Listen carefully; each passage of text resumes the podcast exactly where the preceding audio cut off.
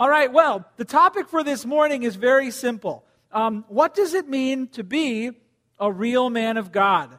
Uh, in going through the book of First Timothy, many issues come up, but central to the book is the call to the men of the church to become real men of God.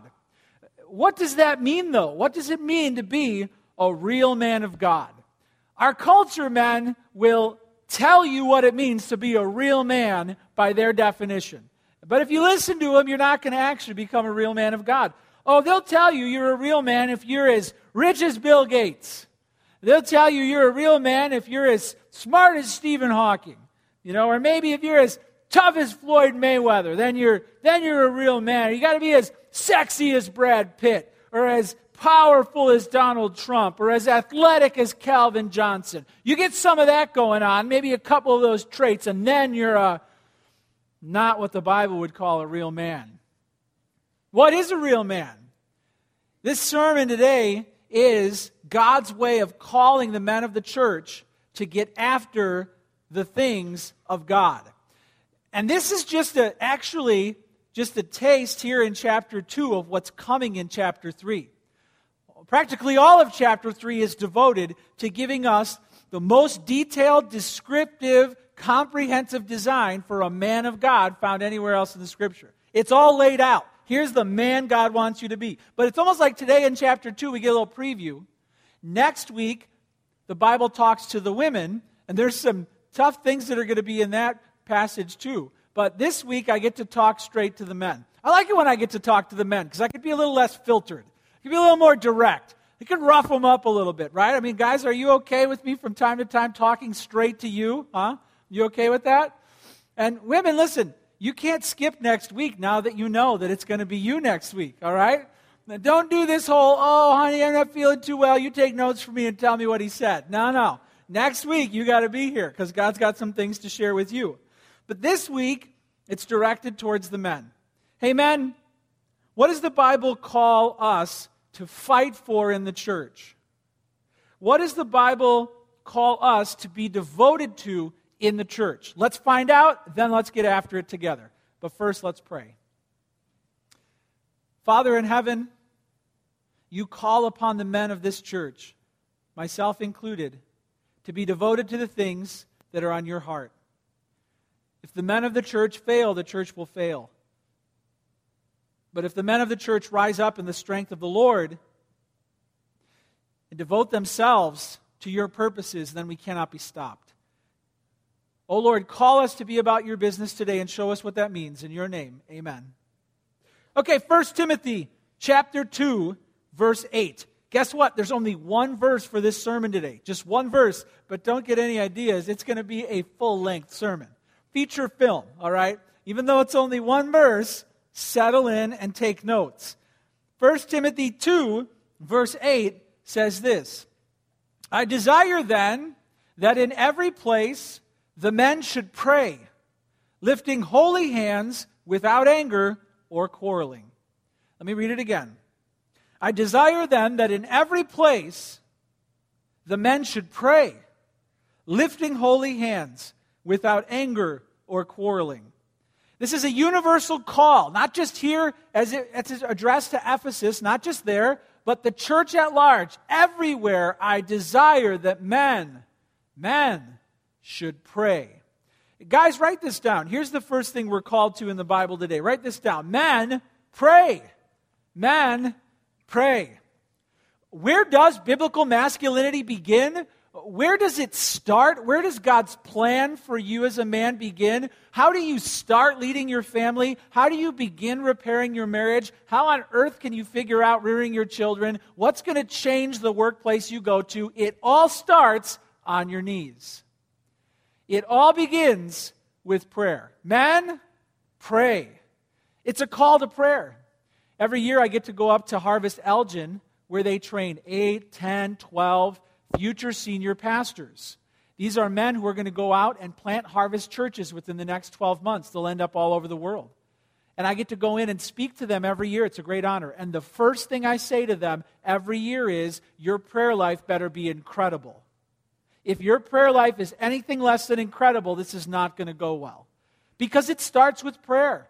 And men, our leadership in this church starts with prayer. Too often, men are passive when it comes to prayer. Uh, yeah, I'll let my wife ask if we should pray before bed. I'll let my wife decide if we should pray before the meal. You know, I'll, I'll let I'll let other people decide in small group if it's time to pray. I'm not going to give any prayer requests during that time. Man, we're too passive. We're not storming the gates of heaven asking for blessings. We're not storming the gates of hell trying to set captives free. We're just content to leave the world the way we found it. That's not good enough. The Bible wants us to be men who are not content to leave this world the way we found it. And it starts, changing this world starts in prayer. He wants men every place to pray. But we don't pray. Why don't we pray?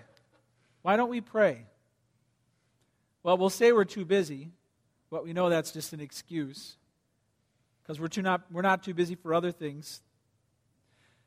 I think it's more than that, though. Sometimes guys just don't know how to pray. And let this be a message here to our small group leaders and staff members and pastors. Listen, men don't know how to pray unless someone coaches them on that. We can't expect that this area of our discipleship is going to self assemble. All right? It's like IKEA all assembly required. The, there's pieces with no assembly. And guys, if you've been in the faith for years and decades, you need to find a man who's never been taught how to pray and teach him how to pray turn to page one in the assembly manual and start putting his prayer life together because no one's ever told him how. I think men don't know how to pray.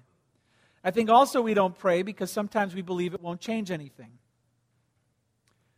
We believe it won't change anything sometimes because we lack faith in God or even experience. We haven't seen Him do some awesome things yet. But I think on the other end, sometimes our theology is poor. I've heard it too many times, and actually, sadly, from too many credible sources. I've heard people say, prayer doesn't change anything, it changes you.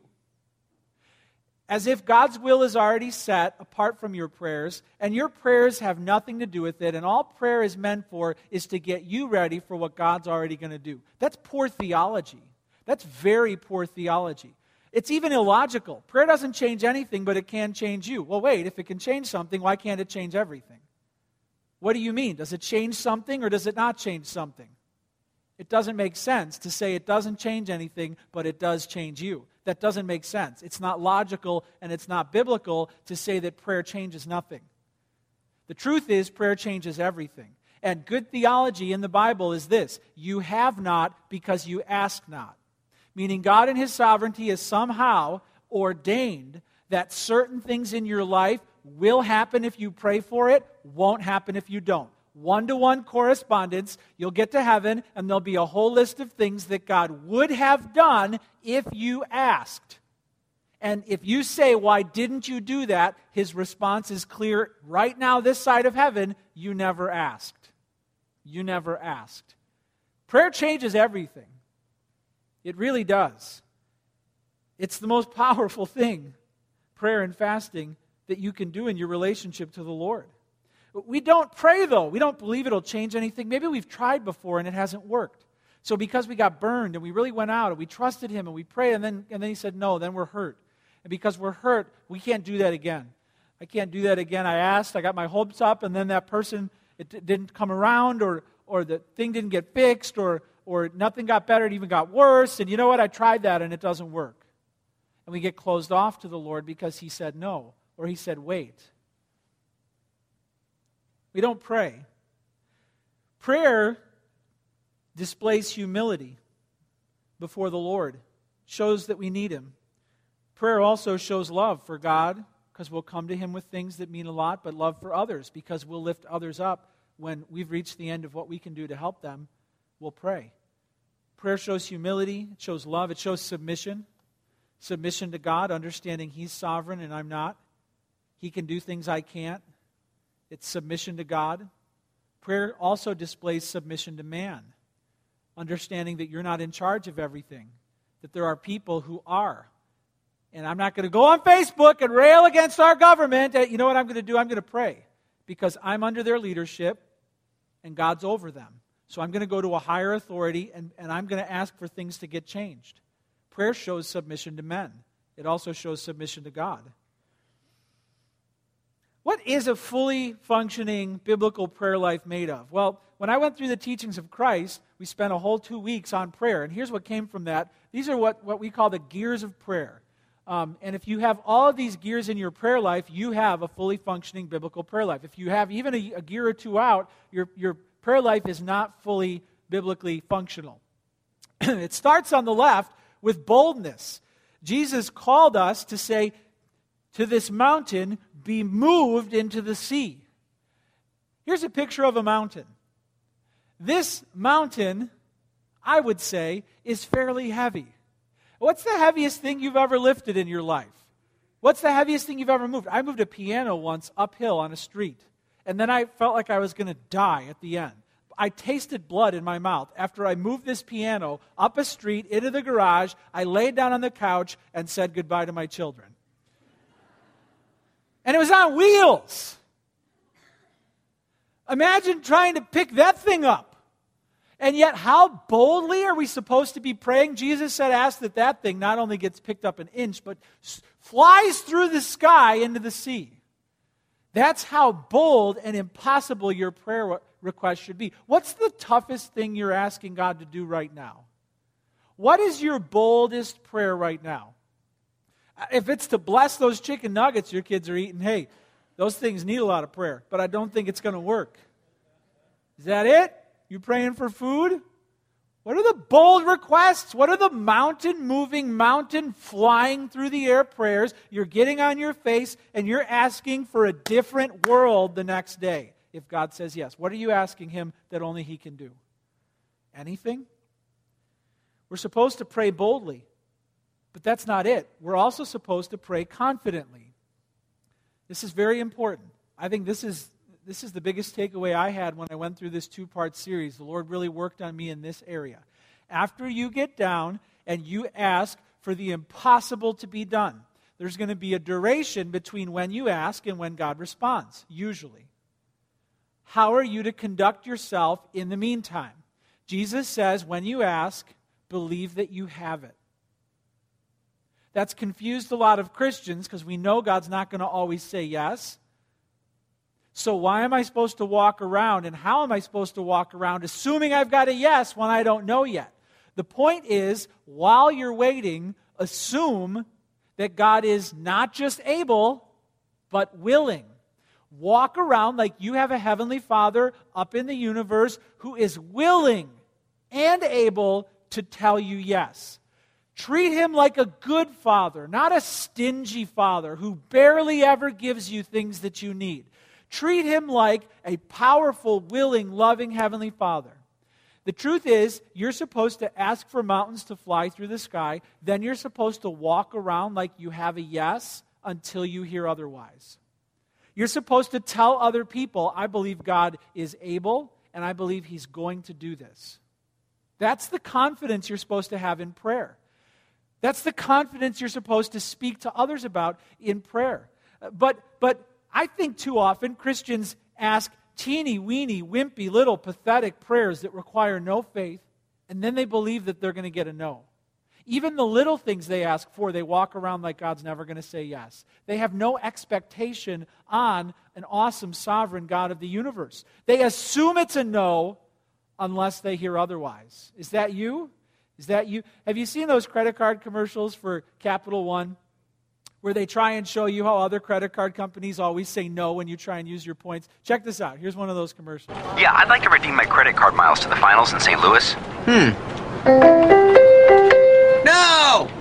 Go from no to no hassle with Capital One No Hassle Rewards. Fly any airline with no blackout dates. What's in your wallet? I think that for Christians, functionally, you think that's God in heaven. You're praying like that's what's waiting for you in heaven. No!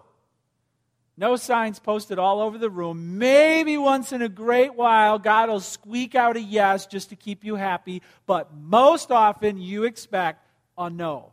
That's not confident praying. It's not biblical praying. We're supposed to pray boldly and we're supposed to pray confidently, but that's not it. We're also, also supposed to pray humbly. All right, what does that mean? That means I want these mountains thrown into the sea. I believe you're going to do this.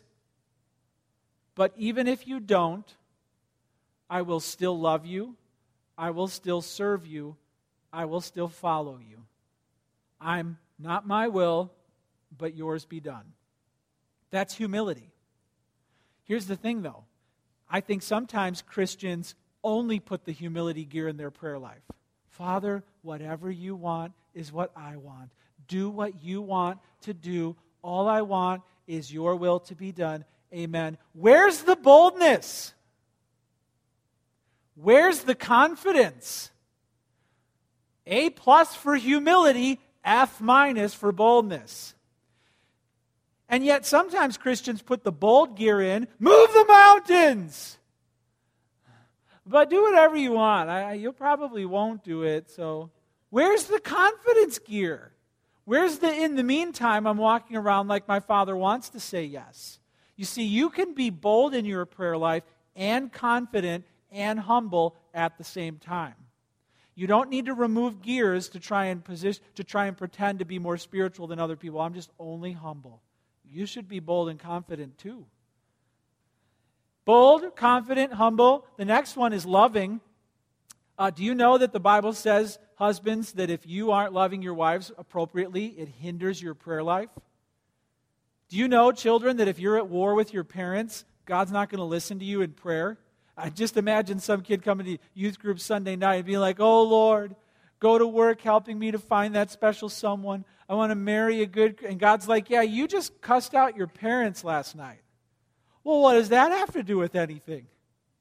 If you're at war with them, you're at war with me, and I'm not going to listen to you ask me for things while your relationships are broken.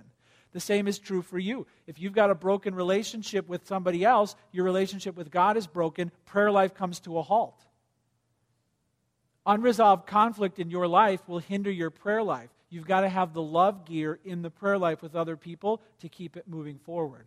Here's the next one persistence. What does that mean? It means Jesus says, keep on asking. Don't give up. I asked for the mountain to fly through the sky. I even believed it would happen. I told God, even if it doesn't happen, I'm fine. And I'm being friendly with my wife, but you know what? It's taken too long, so I give up.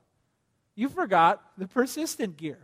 You forgot the gear at the end that's supposed to keep turning and turning and turning. The Bible says you're supposed to knock on God's door like a shameless, annoying, persistent intruder at midnight. You're supposed to go to his door at you're supposed to be as barging in as you can possibly be until you get what you desire. In the Old Testament, in Isaiah 62, 6 to 7, it says this On your walls, O Jerusalem, I've set watchmen all the day and all the night. They shall never be silent. You who this is a portrait of prayer. You who put the Lord in remembrance, take no rest, and give him no rest until he establishes Jerusalem and makes it a praise in the earth. Hey, you take no rest, you give him no rest until he, dot, dot, dot, fill in the blank. I love hearing our small group leaders leading the charge of prayer. I had a small group leader call me this week. Hey, we our small group wants to rent the building. Just use it one night. We're gonna have we're gonna have an overnighter. And I'm like, overnighter? Those are like for high schoolers. No, no, no. We're just gonna pray. We're gonna be there all night. We're gonna pray. I'm like, wow. Another small group person called me and said, Hey, our small group wants to go to high schools in the area and just pray for those high schools. Where should we go? And I'm like, wow, yeah, let's get after that. Let's get praying. And men, men, let's lead the charge. Let's not sit back, drop back 10 yards, punt the prayer ball to the women, and wait for them to pick it up and run with it. You get after it. You lead the way. Men, pray. Here's the next one. Number two men, lift up holy hands. Men, lift up holy hands. It says, I desire then that in every place that men should pray, lifting holy hands. What does that mean? Well, lifting holy hands is, is another portrait of prayer in the Bible. So it's kind of a synonym, but it can mean other things too. So he's saying, men, pray. He's saying, lift up holy hands, which is also a way to pray. But there's depth of meaning to this. They're lifting up hands to God. They're doing it in a more of a public setting. So this is like the gathered church. Uh, this is like in the temple back then. The men together in the same place would lift up their hands and pray to the Lord. But they weren't just lifting their hands, they were lifting up holy hands. Um, in the Old Testament, before the men would worship and the priests would serve, they would consecrate themselves by washing. So they would wash, they'd wash their hands, they'd wash their faces, they'd, they'd wash. And in fact, the Lord required that washing to, to make a person ceremonially clean or pure or holy. Okay? But here's the thing that's supposed to actually be symbolic of what's going on in the heart. So it's not just like God said, I want all the men in my presence to have scrubbed their hands before dinner. It's more than that.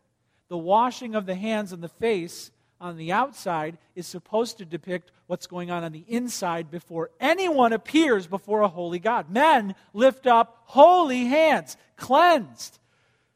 The word holy means set apart from sin, meaning it's not enough for the men to go through the motions of prayer.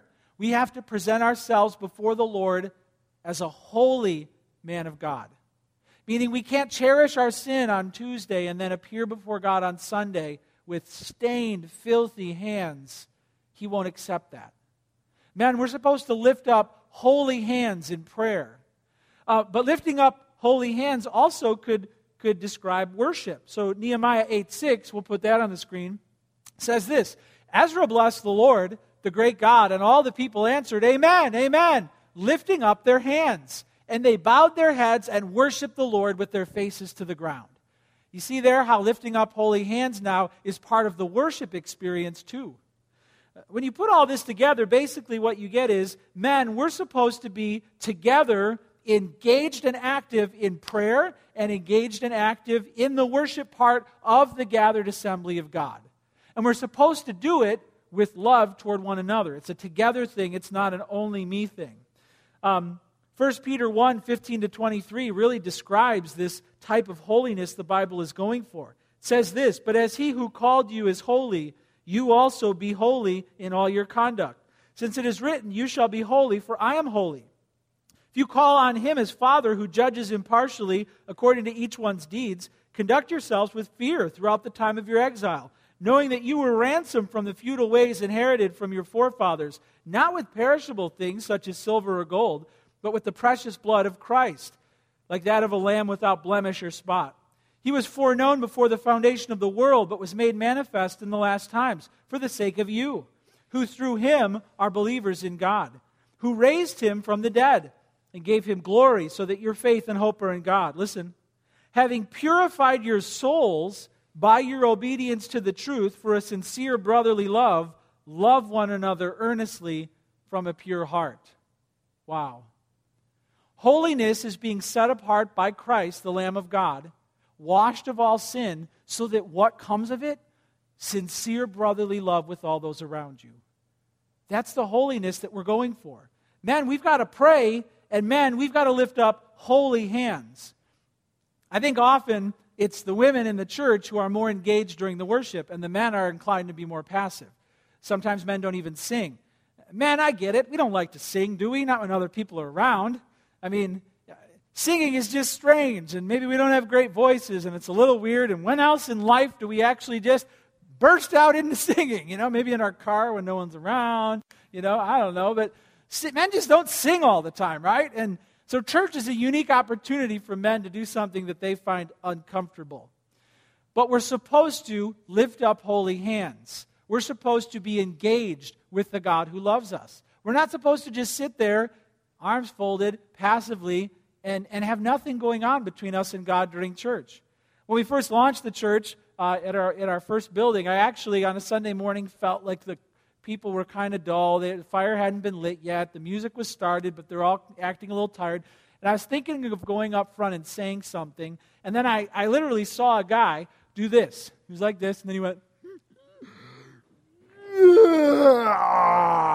and he actually swayed side to side during the worship and then crossed his arms again. And I was like, God, don't strike him with lightning. I'll go up and say something. And I got up, I read from the book of Hebrews where it says, hey, hey, our God is a consuming fire.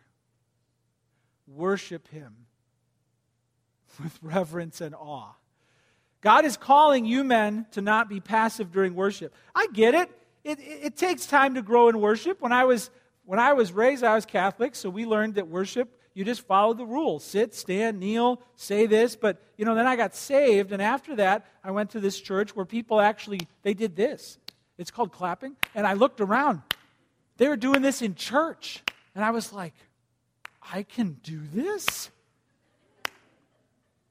And then I went to Moody Bible Institute, and in the grad school, there was people from many different uh, backgrounds, church backgrounds. So in the grad school chapel, we were singing, and I actually saw someone do this.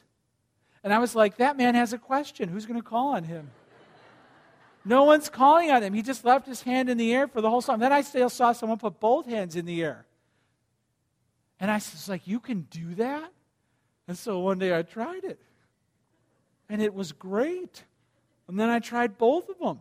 And it was great, but it was wooden. It was like I didn't I hadn't done it before, so it felt strange. And listen, over time I've grown as a worshiper of the Lord. My personality type, I'm not going to like weep on Sundays and convulse on the floor. That's not me. But but I felt like over time I felt like I've now become myself on Sunday. If I feel moved by something, I can hold my hands up, or if I feel in agreement with something, I can put a hand in the air. I feel like I'm now free to actually just be myself in worship, and there's no rules where I have to like stand a certain way and, and not move and get all, you know, robotic. Uh, you know what I mean? Hey, maybe you're growing in worship and in your expression to the Lord. I would just say the Bible calls upon you, men, to lift up holy hands. Let's lead that. Men, pray. Men, lift up holy hands. Third, there's a few things not to do now. Men, number three, stop erupting. It says, I desire then that in every place the men should pray, lifting holy hands without anger. Without anger. I saw a picture this week of the angriest cat on the planet. You want to see it? Angriest cat on the planet. There he is.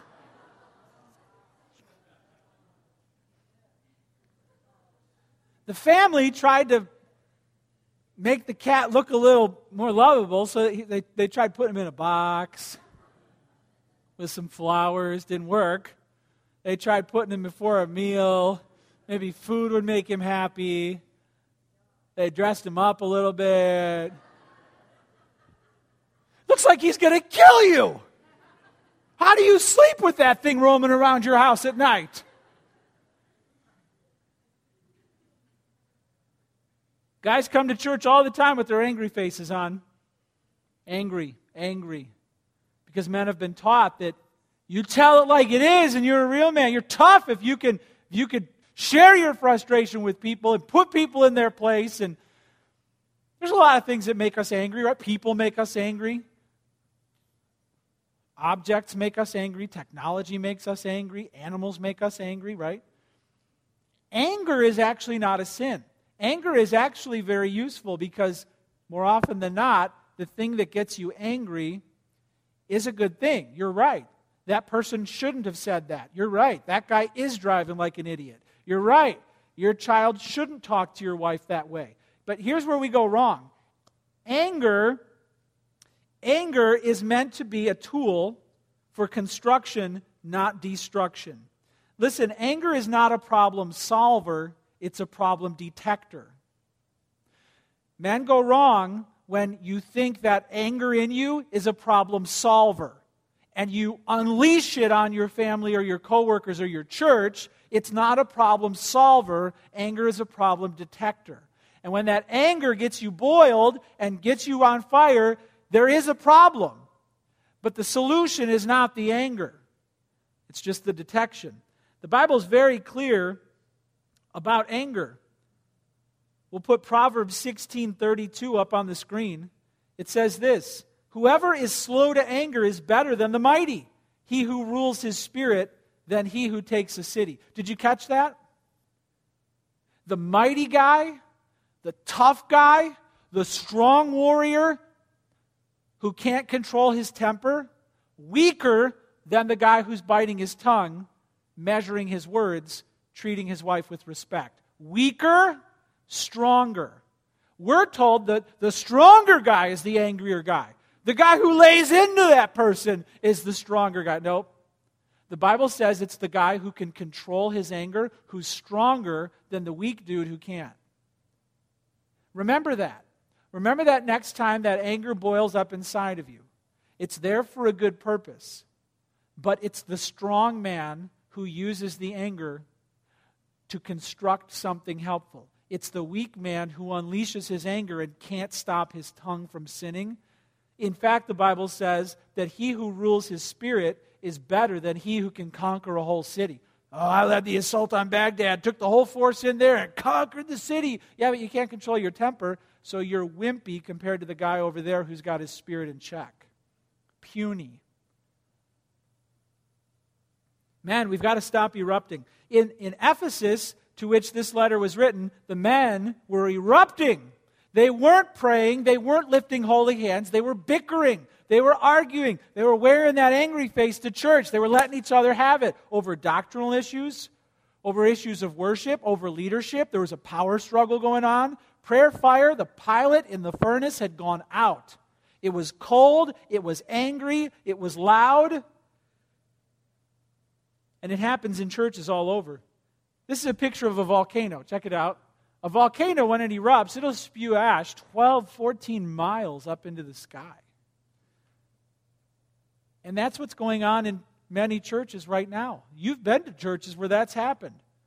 Maybe no one has ever sat down with the men and said, hey, we don't do that in this church. We don't conduct ourselves like that in this church. We don't talk to each other even when we're mad like that in this church. Um, here's another volcano. You bring that to your small group, you bring that to an elders meeting, you bring that to a staff meeting, people are going to get hurt. Man, we've got to stop erupting.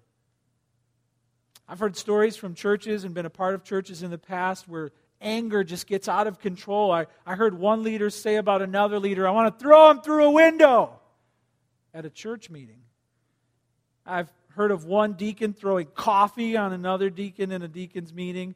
Punches have been thrown because a window was opened up to ventilate a stuffy room. One man who is a leader threatened to leave a church because a shed lock got broken at VBS. I can't take it anymore. It's a shed. Stop acting like a big baby. One pastor, was, one of my elders told me at a previous church he was at that a pastor brought a gun to a meeting because he was ready to end another man who was getting on his nerves. That's how blindly angry even elders and pastors can get at fellow Christians. Thankfully, that person was sent home and nothing happened. But this is what goes on in the church if men can't get their anger under control. Men, listen, we need to lift up holy hands. We need to pray. And if we're going to do that, we have to stop erupting. Now, we're going to get angry. We're going to have conflict. We're going to, we're going to feel, we're going to come here to church and we're going to feel like choking somebody else. All right? It's going to happen. So, what do we do with that? Well, that brings us to the last one It says, I desire that in every place the men should pray, lifting holy hands without anger or quarreling. So write this down. Men, resolve conflict. Men, resolve conflict. You're going to have conflict. You have to know how to resolve it biblically. We can't be quarrelsome. We have to learn how to resolve conflict. I want our church, I want the men in our church to get an A plus in conflict resolution. I went to our leader team, I think it was three years ago, 40 people, leaders of small group staff members, and I said, Hello, everyone. You're all leaders in this room, and I need to sadly report that we, as leaders, are not getting an A plus in conflict resolution in this room. I said, We're not getting a B. I said, I don't think we're getting a C. We had some leaders who were not being mature, who were not controlling their temper.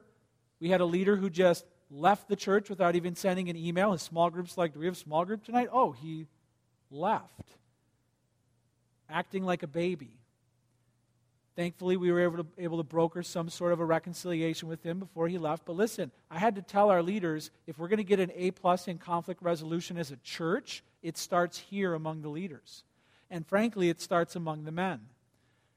Do you want to get an A plus at conflict resolution? Do you want to be mature when there is a problem with somebody, a real, very real justifiable hurt? Do you want to get an A plus in resolving it? Let me share with you how to do it. Ephesians 4 31 to 32 says this Let all bitterness and wrath and anger and clamor and slander be put away from you, along with all malice. Be kind to one another, tenderhearted, forgiving one another, as God in Christ forgave you. It gives us the downward spiral when you lack, when you don't resolve conflict, and it also gives us the upward spiral when you do. Let's take it a word at a time. It says here, let all bitterness, bitterness. What is bitterness? Um, bitterness can be represented by this lemon. If you put it in your mouth, you'd probably make a face like this, right? Sour. Sour and you know, it makes your lips pucker and makes your cheeks all. You give, you give a baby a lemon and you put it on YouTube and you'll have a viral video because the faces they make when you put a lemon in there. All right, that's the idea of bitterness. Bitterness is the first step to realizing you have a problem with someone. When they come in the room, when they call you on the phone, when you get the email from them, there's a sour taste in your heart.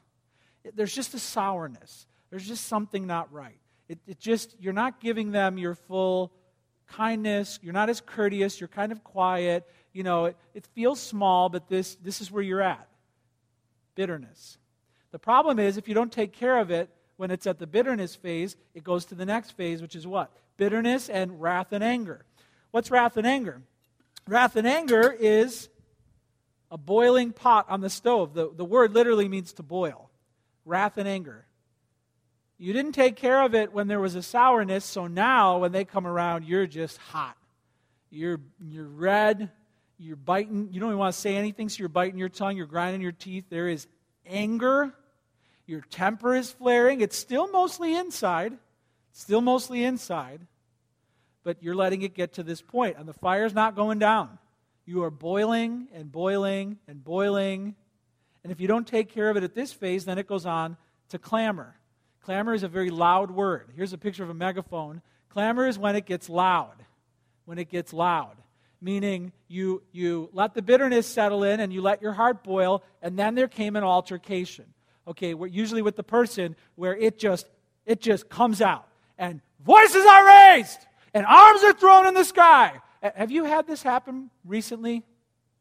Have you raised your voice at another person recently? Fellow Christian?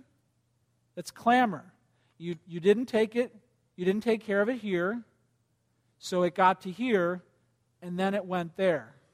Now, after the altercation, after the blow up, now you've got a problem because other people heard it, and, and that other person is telling people about it. So then it goes on from clamor, it goes to slander. Slander is the cell phone. Slander is the cell phone. Slander is the, I got to tell you what, I got to tell you what she said to me. Oh, I got to tell you what he said to me. Yeah, oh, he told you that? Well, I'm going to tell you. Now I'm building my coalition against this person. Now I'm slandering them.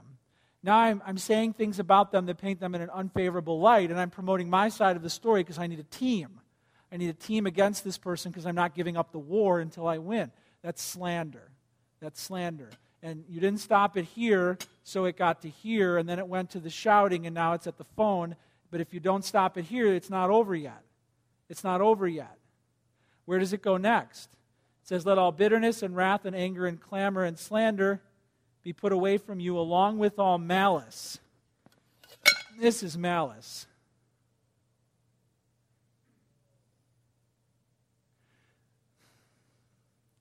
The word for malice means to injure. You didn't take care of it when it was small.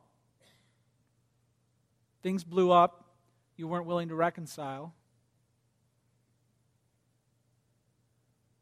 Now you're hurting that person with the words that you say, or you even feel like hurting them. If you had a chance, fist clenched,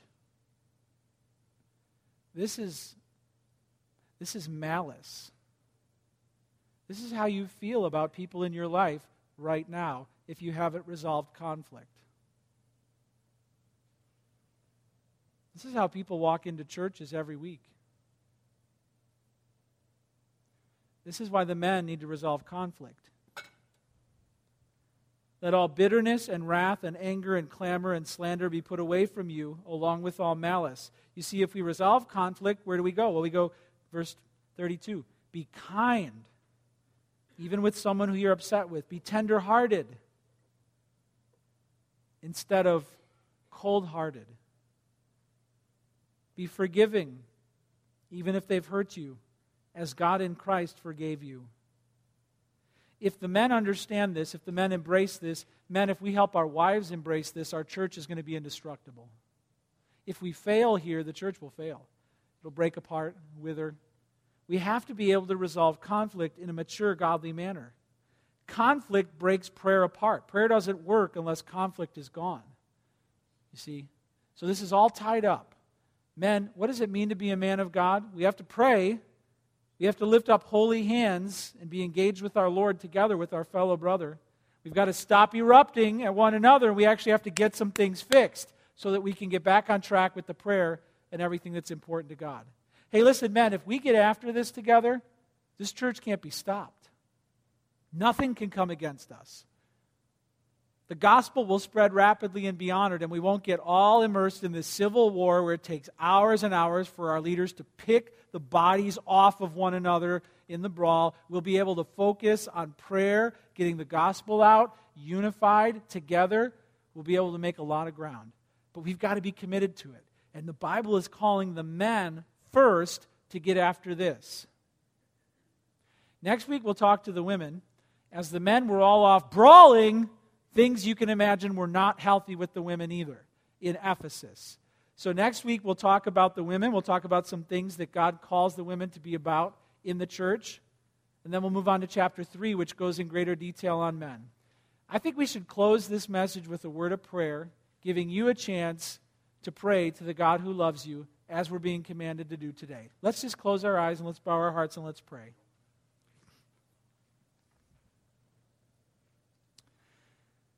Father in heaven, we know that you call upon us as men to lead and to start that leadership in prayer. You call us to lift up holy hands in worship without anger, without quarreling. So here we are, Lord, praying to you, asking that you would bless us as men who desire to follow you. And Lord, I just pray right now if there are men in this church who are struggling to resolve conflict, men who are perhaps boiling over or worse, even holding the knife. Teach them to forgive. Remind them they are forgiven people. May your great love and forgiveness prompt them to do likewise. Remind us that if we don't love our enemies, we become our enemies. Help us, Lord, to resolve conflict in this church. Teach us, Lord, to direct the anger within us toward righteous ends. Help our men to have zeal to see the world change, Lord. Make us not passive, but help us with that zeal and passion to be righteous and holy. Pray, O oh Lord, that you would help us as men to worship you as we pray to you and hear us from on high and answer us with awesome deeds of righteousness. O oh Lord, raise up in this church men of all ages who are set on doing your will and being after your own heart. We pray that because of that, this church will be unstoppable. We pray this in your name.